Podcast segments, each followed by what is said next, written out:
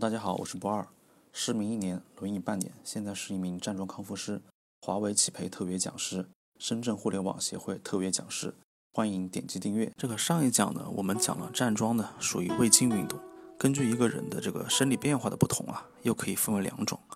一种呢叫有静不动，另一种呢叫动静结合。这个有静无动呢，就是在练功的过程中，机体的这个主要生理功能啊，比运动前呀要减少。例如运动前每分钟脉搏的话呢，可能是七十五次，呼吸十八次；而在运动的这个过程当中呢，脉搏会降为六十九次，比之前少六次；呼吸呢可能会降到十二次，比运动前减少个六次。发生这种生理变化呢，我们就叫做有静无动的运动。当然，这种不动呢也不是绝对的，有静无动的这个练功方法呢，主要就是四肢的这个。骨骼肌啊，完全的放松，尽量减少这个收缩运动的作用，尽量的保持安静与松弛的状态。这种运动量呢比较小，同时这类练功方法呢，能够对大脑皮层起到一个内抑制作用，因而对这个治疗很多的慢性疾病啊都是有很好的效果的。但是呢，经过一定的时间，体质稍微好转之后，如果不能及时的调整这个运动量啊，增强体质的作用就会减少。